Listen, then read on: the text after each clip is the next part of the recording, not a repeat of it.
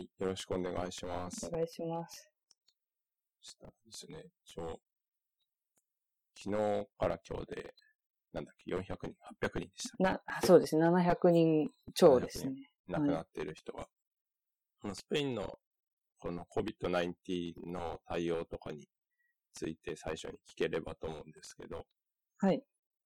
このタイムラインとか空気感っていう、その、いつぐらいからだんだん増えてるとか、なんか皆さんの感じとかっていうのはどういう感じですか？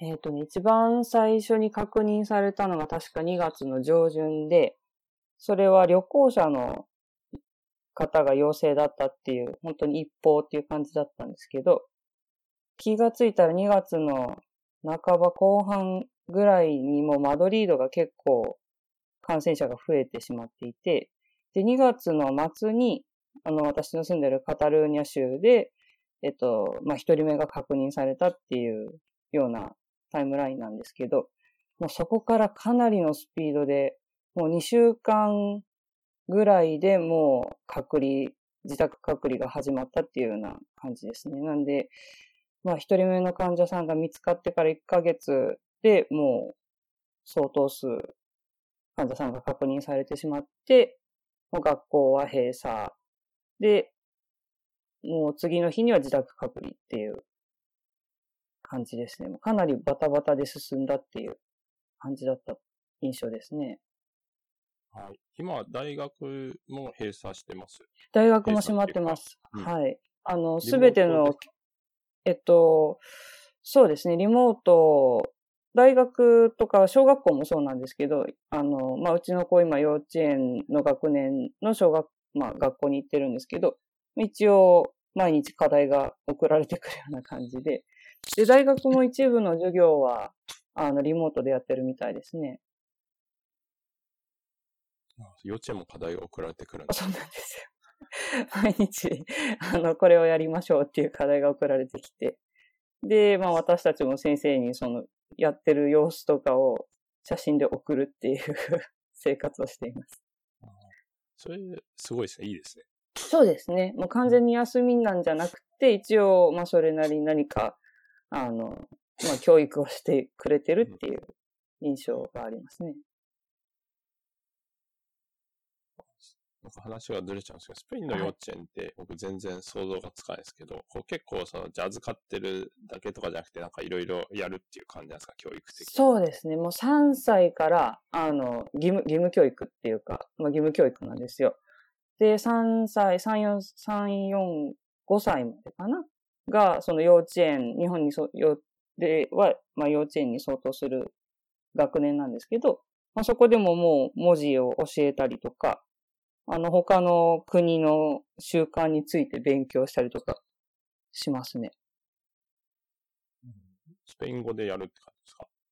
えーっと、まあ、私の住んでるところはカタルーニャ州なんですけど、公用語が一応カタルーニャ語なんですよ。うんうんなんで、公立はもう、ほぼ100%カタルーニャ語。で、うちはちょっとそう、カタルーニャ語が喋れないので、あえて、あの、まあ、英語を割とやってくれるところに入れてるんですけど。なるほど。あれですよね、結構、そのスカルタルーニャ、カタルーニャと、また他のとこと違うんですよね。なんかこう話でしか聞いたことなはいい、ですけど。もう、だいぶ違いますね。もう本当に、あの、はい、2年ぐらい前は独立運動がかなり激しくて、で、こう、毎年何かこう、デモがあったりとか、警察が、こう、なんだろう、見回ってたりとかする生活をしてたんですけど、この COVID はなかなかちょっと、3年目にして、一番やっぱりちょっと、なんだろう、まあ、今まで知らなかった生活だなって思いますね。その自宅隔離っていうのは、今どういう感じなんですか？日本だとそこまでは行ってなくて、なんか自粛みたいな感じの言われ方で、まあ実際はい外に出てる人とかも普通にまだいるっていう感じなんですけど。えっと、スペインはですね、もう自宅隔離しますっていう非常事態宣言がされた瞬、もう次の日から、あの、基本的に外に出てはいけないっていうことになってるんです。で、まあ外に出ていいのは買い物必要なその食料品とか薬とかを買いに行くときと、まああとは、あの、仕事、本当に必要な人は職場に行ってよしっていうことなんです。まあ、基本的には医療関係者と、あと運送とか、えっと、あれですね、あの、スーパーマーケットの、あの、食品とかを売ってる、薬局、薬剤さんとか薬品とか食材を売ってる人たちっていうのは職場に行ってもいいんですけど、それ以外の人たちはもう基本的にリモート、家で仕事をするようにっていう、あの、まあ、指示なんです。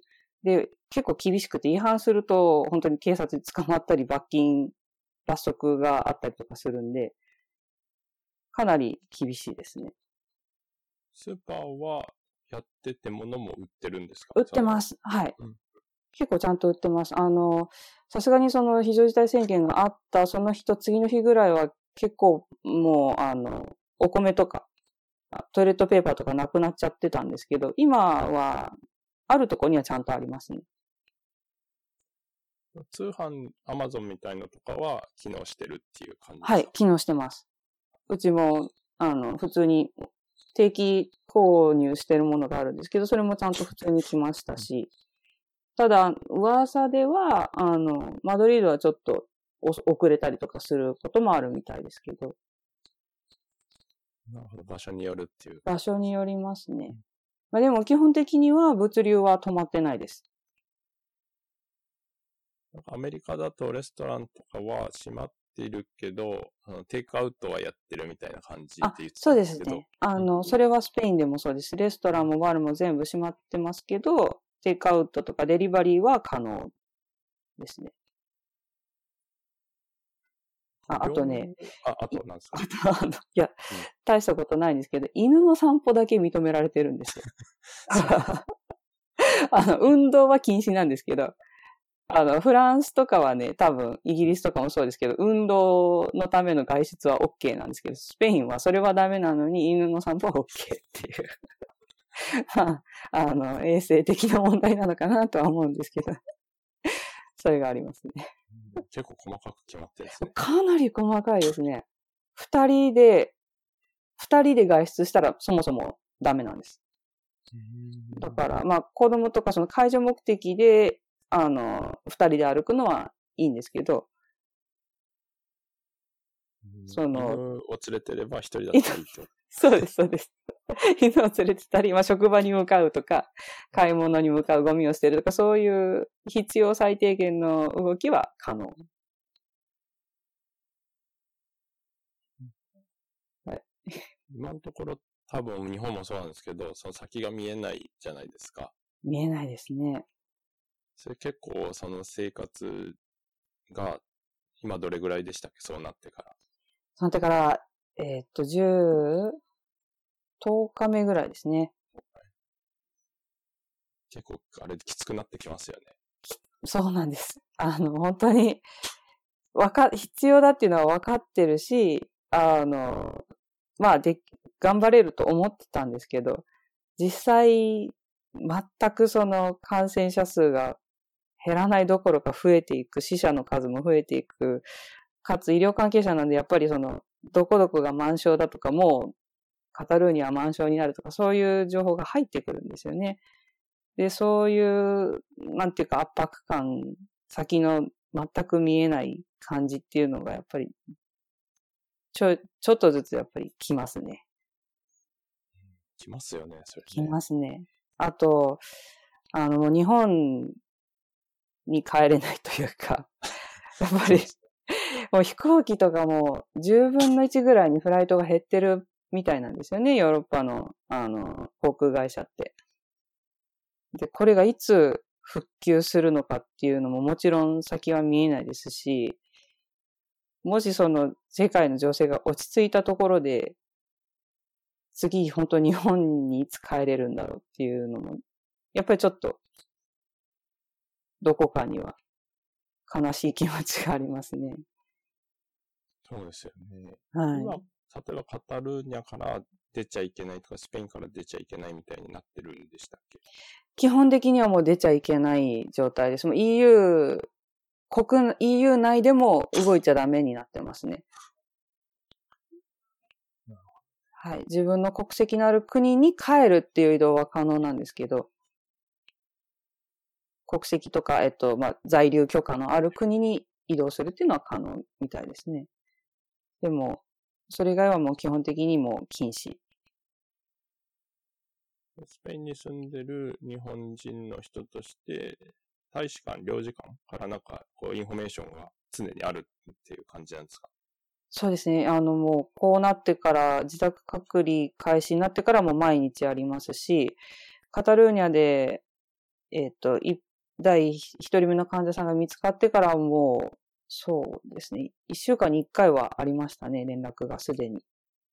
その時点で。で、今はもう毎日、なんなら1日2、3回メール来ますね。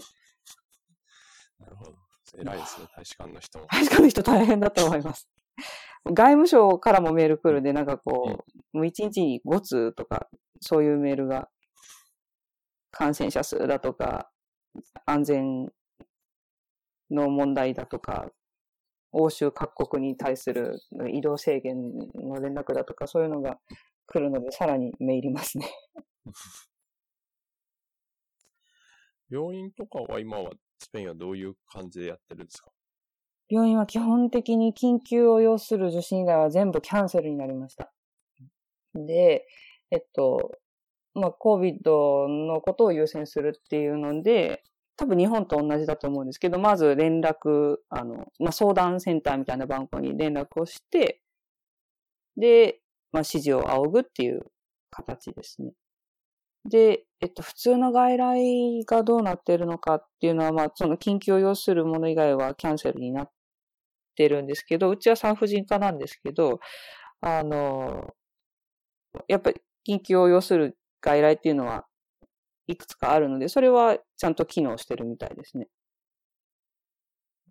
なんかリモートの外来とかってやってます？リモートの外来やってますね。うん、うちがやっああるんですか、はい、それともその、こうなってからやってるこうなってからですね。っていうのも、あの、逆に私はもう今、自分はり、あの、まあ、えっ、ー、と、産婦人科の外来とかには出て、今はもう出てないのでわかんないんですけど、子供の小児科がリモートで受診開始しますとか、あの、整形外科が受診開始しますという連絡が来たんです。それで、ああ、リモートの外来やってるんだなっていうのを知りました。リモートでやって、処方とかはどうしてるとかわかります？薬局はやってるから薬局に行くのかな？多分薬局に行くんだ。メールが来るんじゃないかと思います。結構ね、こっち処方箋緩くて、先生が手書きで書いたものを処方箋回収されずに薬局で変えたりするんですよ。あなるほど本当に。そう。だから、多分ですけど、メールで処方箋が来て、それを、まあ、画面越しに薬剤師さんに見せるとか、まあ、印刷して持っていくとか、になるんじゃないかなと思います。今その COVID-19 のテストは、じゃあ電話をして、怪しいねって言われた人とかが、そのテスト受けられるところに行くみたいな感じで。だと思います。はい。で、もう本当に緊急要素、呼吸困難とかがあれば救急車を呼ぶようにって言われてますね。なるほど。今その大学とか研究機関とかは、どういう感じで対応してるっていう感じですか？研究機関は、あの、もう、完全に閉閉鎖ですね、されてますね。夫の施設ももう封鎖されて、閉鎖されてて、まあ、あの、少しのメンテナンス要員として1日3人とかが特別に許可を得て行ってるっていうような形です。リモートでやるようなこととかもあります？もう自宅待機みたいな感じですか？いや、あの、もう基本的にリモートで家で仕事をす るっていうスタンスなんで、逆に結構しんどいんですけどね。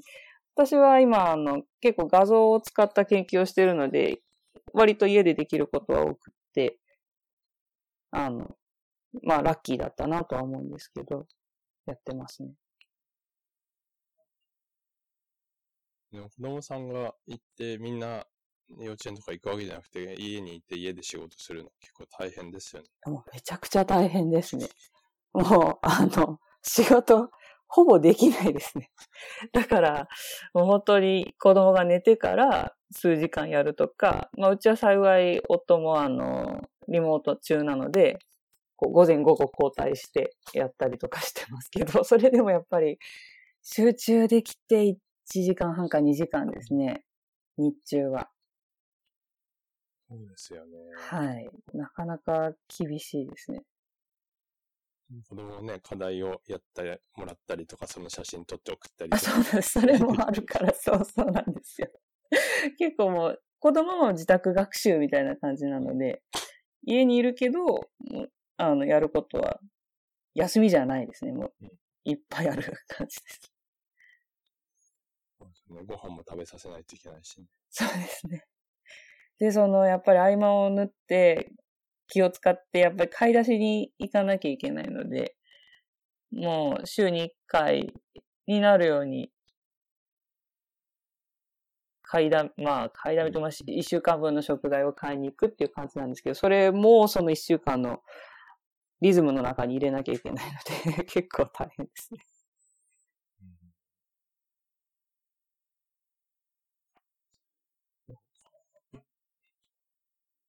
なかなか、多分日本も、うん、だ、だんだんそうなる方向に行くと思うんですけど、結構はい聞いていると、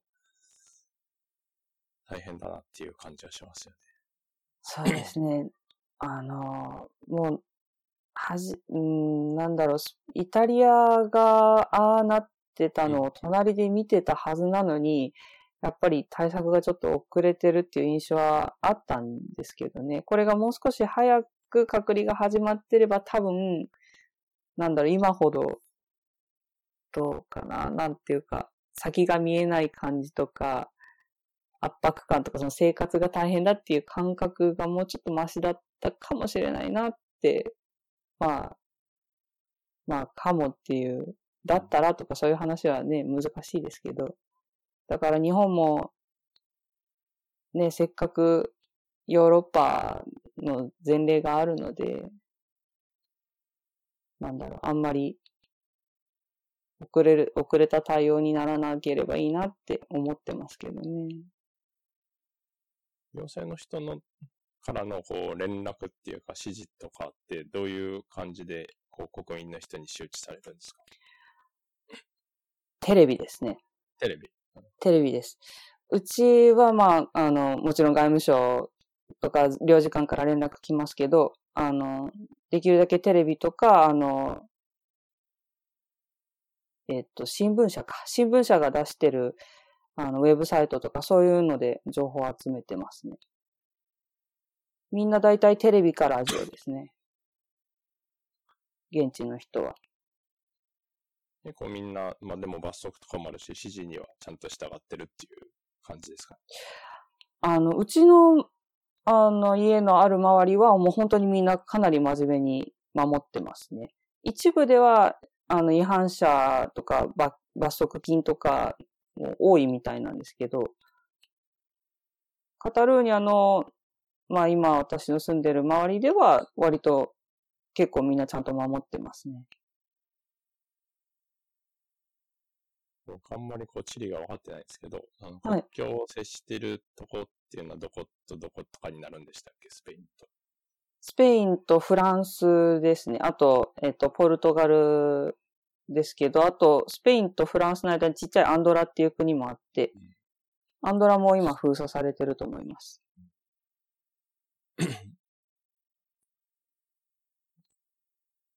うん結構こう経済的にも停滞しちゃうじゃないですか、どこでもそうですね。はい。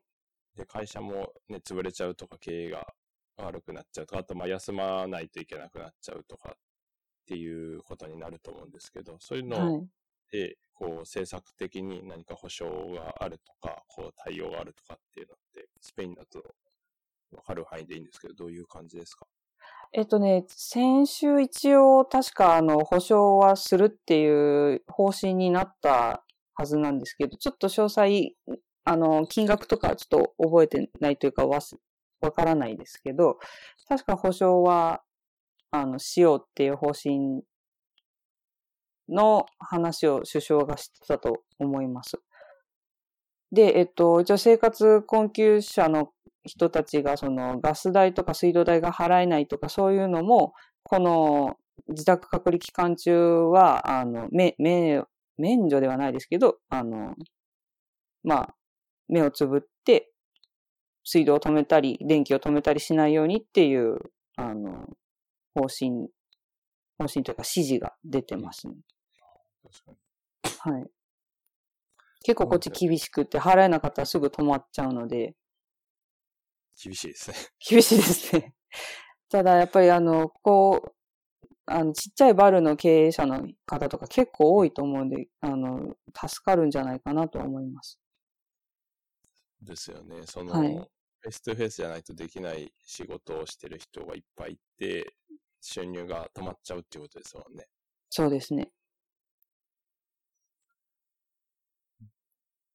なんかそのさっきちょっと話がありましたけど、こう少し対応が遅かったかもっていう話だったんですけど、そのスペインの行政の対応に対するこう、国民っていうか住んでる人のリアクションとかみんなの印象とかってどういう感じなんですか？えっと、そうですね。カタルーニャは実は、あの、感染者が増え始めた時に封鎖が始まったんですよ。なので、あの、確かに封鎖が始まる前日にカタルーニャ州議会が、あの、学校、教育機関を全部、あの、閉じるっていう政策を、まあまあ決定をしたんですね。なので、カタルーニャの中では、まあちょっとカタルーニャの判断は良かった、早かったか、間に合ったかもしれないねっていう話が一番最初の時には出てました。ただ政府に関しては、あの 結構バイアスがかかってて、カタルーニャの人は中央政府に対して結構、あの、まあ、良い印象がないので、あの、まあ、もちろん、批批判というかは、私の周りではありましたね。あなるほど。こう、うちはうまくやったけど、あいつらはいまいちだったみたいな。そうですね。あの、いつ始めるんだろうね、みたいなもうカタルーニャは学校封鎖、今決めたのにね、みたいな感じではありましたけど。結構、結構その中央政府に対する、こう、反骨精神みたいなのはあるんですね、いつも、ね。カタルーニャはかなり強いです。それ面白いですよね。なんか日本でもね、そう、県によってとか、多分あるところあると思うんですけど、その、明治維新とかの時によく そうです。はい。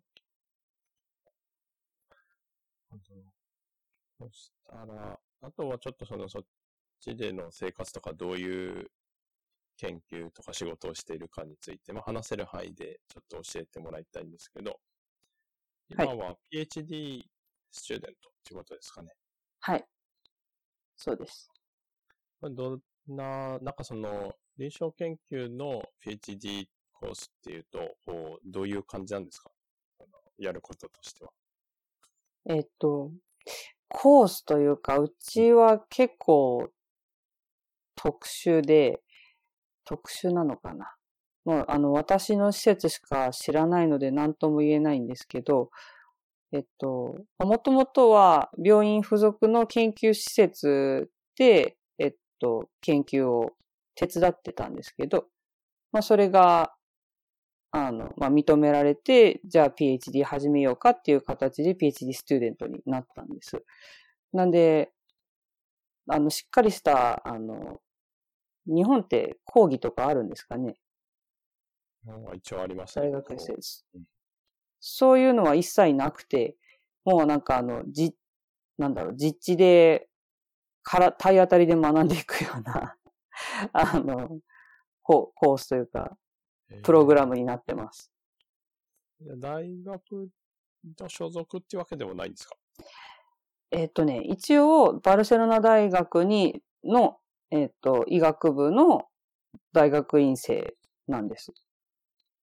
なんで、えっ、と、なん、なんだろう。バルセロナ大学の産婦人科の研究室に所属してて、かつ、えっ、ー、と、バルセロナ大学の大学院生ですね。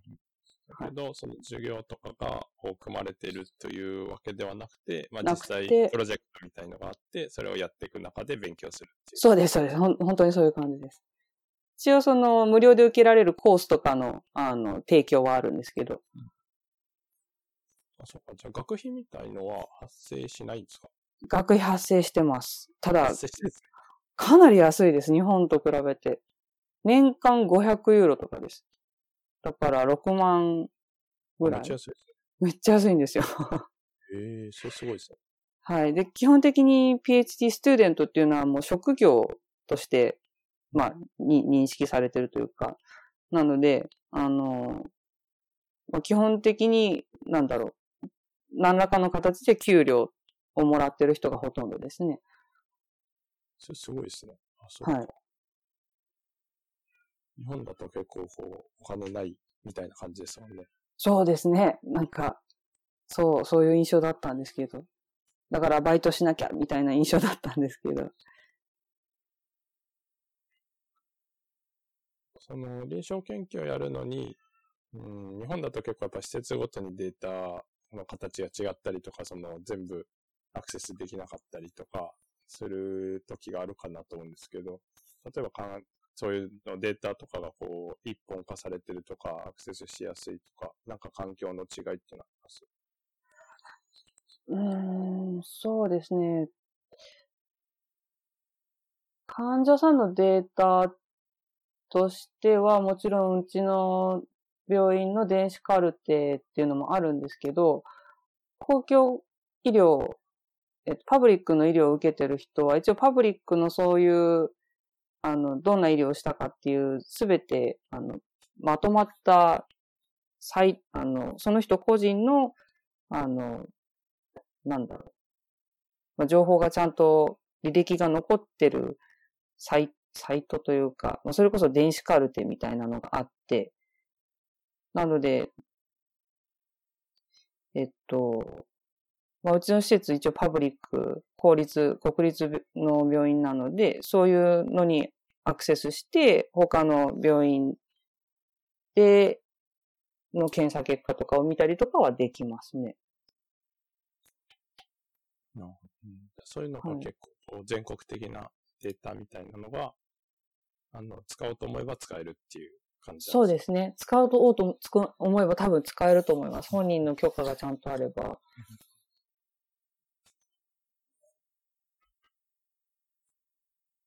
日本の、なんかそのね、研究機関みたいのとの、こう、違いとか、印象とかでいいんですけど、なんかこうあります？どういうとこがやりやすいとか、あの、日本と違うとかってなんかイメージありますか？そうですね。あの、私、日本では本当研究してなくてもひたすら臨床してたんですけど、こっちって、教授とか准教授であってもやっぱファーストネームで呼ぶんですよね。それが結構、最初、環境としてあの慣れなかったっていうのはありますね。だからどんなに偉い先生でも、割とファーストネームで呼んだりとかしますね。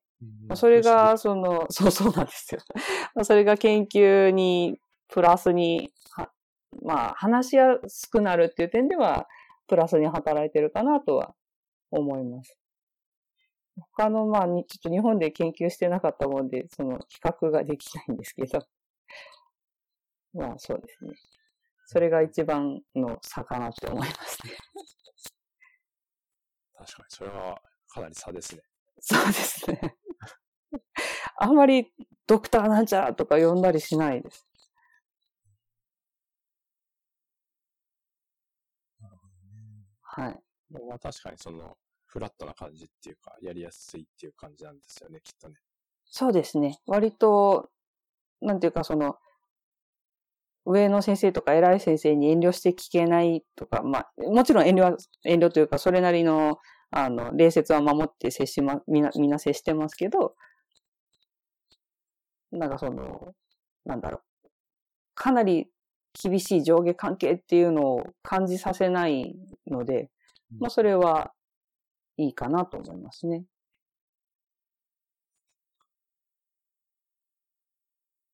なるほど。そのスペインに行くっていうのは、そのパートナーの人が、まあ、あの、ポストがあってスペインに行くっていうので、まあそこで自分も探したっていう感じなんですか？いや、えっ、ー、と、実は海外にでポスドクをすると夫が言った時点で、じゃあ、あの、まあ私にとってもプラスになるところを選ぼうと言って、バルセロナを選んだっていう感じですね。結構その、有名なんですか？産婦人科的にというか、やりたいことがそうみたいな。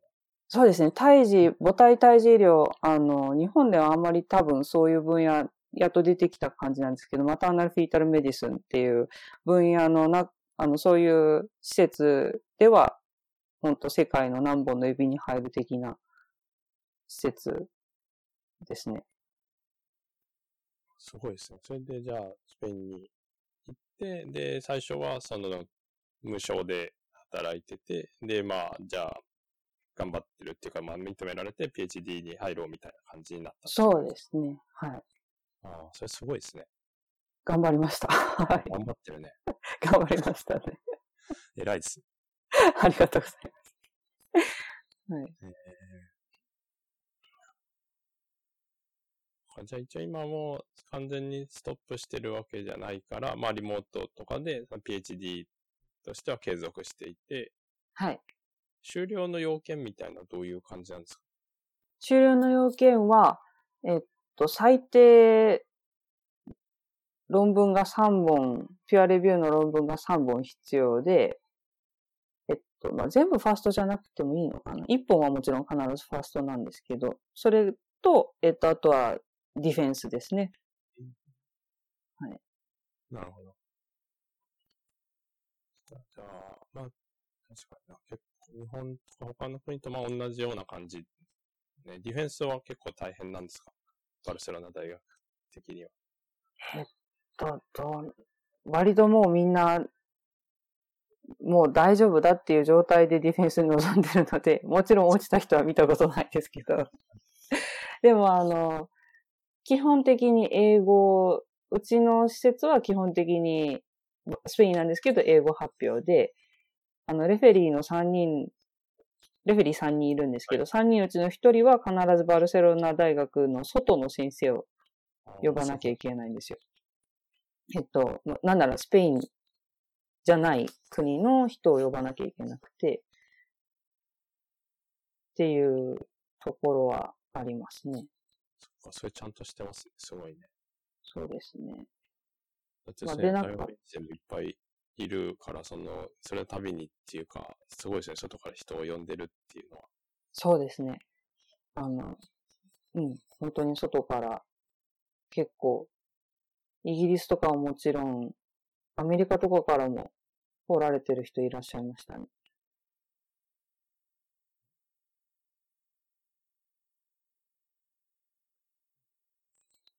それが、えっ、ー、と、最低3年でしたっけ？最短か、最短3年。最短3年、あの、いやもう3本出ればいつでも多分ディフェンスできるんですけど、なかなか出ないので、えっと、最長5年まで大学院生して OK なんですね。そっか、その後は、なんかどういうプランなんですか、うちですか？はいはい。私はとなくこう言える範囲でいいですけど、なんかスペインでやっていこうみたいな感じなのか、まあなんかまた他のとこ行くとか、日本に戻るとかっていうのってなんか考えているのかなと。えっとね、今、うん、やっぱりちょっと今もう家族で動いてる感じなので、結構夫にの、まあ次のステップにもよるかなとは思うんですけど、なんせちょっと今の夫のポジションが、あの、今の仕事がちゃんと終わったら次のラボに移らなきゃいけないみたいな、そういうラボなので、多分バルセロナには私の大学院が終わってて向こうの仕事も落ち着いたらもう多分バルセロナからは出るかなとは思います。ただ、日本に直接帰るかどうかっていうのはちょっとまだ考え中ですね。もしかしたらちょっと違う国でもうちょっと研究を進めてもいいかなとは思うんですけど。スペインってその臨床をするっていうのは、やっぱスペイン、まあ当然ですけど、スペインのライセンスみたいのがまたいるっていうことですよね。もしスペインでそうです。はい、そうなんです。それがかなり結構ネックで、あの、まあ、免許は問題ないですけど、言語が、そうですよね。はい、B2 以上かな。なんか、証明が必要なんですよね。で、さらにそれを、スペイン語ってことですか？そうです。スペイン語。それはスペイン語でいいんです。カタルニア語じゃなくて、スペイン語の B2 以上っていうのが必要で、それを提出してさらに2年待たなきゃいけないっていう2年。のがあって、2年、2年、平均2年ですね。だからまあ、ちょっと、あんまりスペインで臨床をするっていうのは現実的じゃないので、研究してお金をもらえるっていうのは、結構その、例えばバルセロナ大学の PhD とかを取ったりしたら、その後はこうそういうポストとかお金もらえる場所っていうのはありそうなもんなんですか？それとも結構そういう就職は厳しいとかそういう感じですか？いや、えっと、臨床としてじゃなければ、多分まあ研究の方でっていうのであれば、PhD があれば、もしかしたらどこか、あの、まあ、就職っていうのは可能かもしれないです。スペイン語が喋れなくっても、はい、あの、そういうポストがある可能性はあると思います。スペインのその、普通の人って患者さんとか、まあ一般の人は結構 英語を喋れる人もいるんですか？それともみんなスペイン語とかカタルーニア語っていう感じなんですか？えっとね、若い人は結構英語喋れる人多いですね。あの、パブリックの公立学校でも中高ぐらいから割としっかり英語やってるみたいなので、若い人ほど喋れる印象です。普通に生活しててお店とか行ったりとかっていう時は、スペイン語を喋ってるんですか？はスペイン語ですね。あの、うんもう本当に簡単なスペイン語ですけど。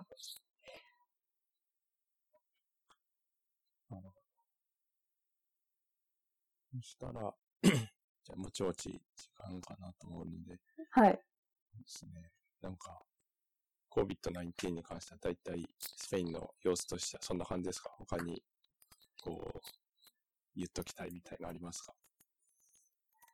うーん、いやーもう、先が見えないですっていうそうですところだけですね。本当に、もう本当に日本がこうならないでいてほしいっていう一心ですね。わかりました。じゃあ、中木さんでした。ありがとうございました。はい、ありがとうございました。